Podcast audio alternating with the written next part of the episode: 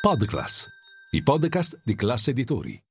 Chiusura poco mossa per Piazza Affari con l'indice principale a più 0,15% a quota 27.933 punti. Una giornata caratterizzata dal dato a sorpresa sull'inflazione in Gran Bretagna che è stata pari al 10,1% a livello annuale contro le stime degli economisti che ipotizzavano un più 9,8%. Per quanto riguarda l'Eurozona l'indice dei prezzi al consumo si è attestato al più 6,9% in linea con il consensus. A Milano Milano beni finanziari che proseguono i rialzi iniziati nella giornata di ieri. Questo è Ultimi Scambi. Linea mercati. In anteprima, con la redazione di Class CNBC, le notizie che muovono le borse internazionali.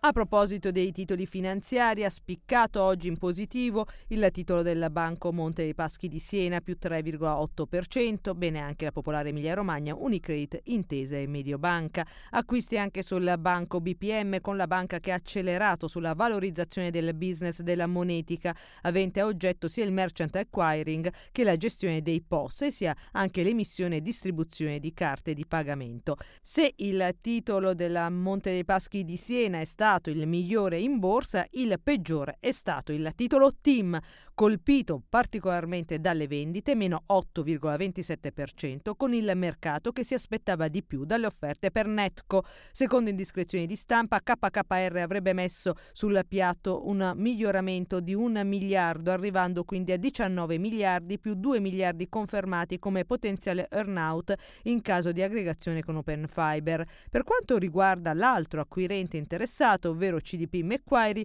la cifra sarebbe intorno ai 19,3 miliardi miliardi di euro con un aumento di 1,3 miliardi rispetto alla proposta originaria. Evidentemente il mercato non ha gradito, il titolo è sceso di oltre l'8% con volumi davvero boom. Chiude in negativo Saipem meno 2,5% nonostante le buone notizie su fronte investimenti. L'azienda infatti ha rinnovato il contratto di due anni con Eni per l'utilizzo della nave di perforazione Santorini, operazione che si aggira intorno ai 280 milioni di dollari. Inoltre, secondo indiscrezioni di stampa, Saipem potrebbe essere selezionata da Saudi Aramco per lavorare sul progetto Margin Gas Lift Facilities.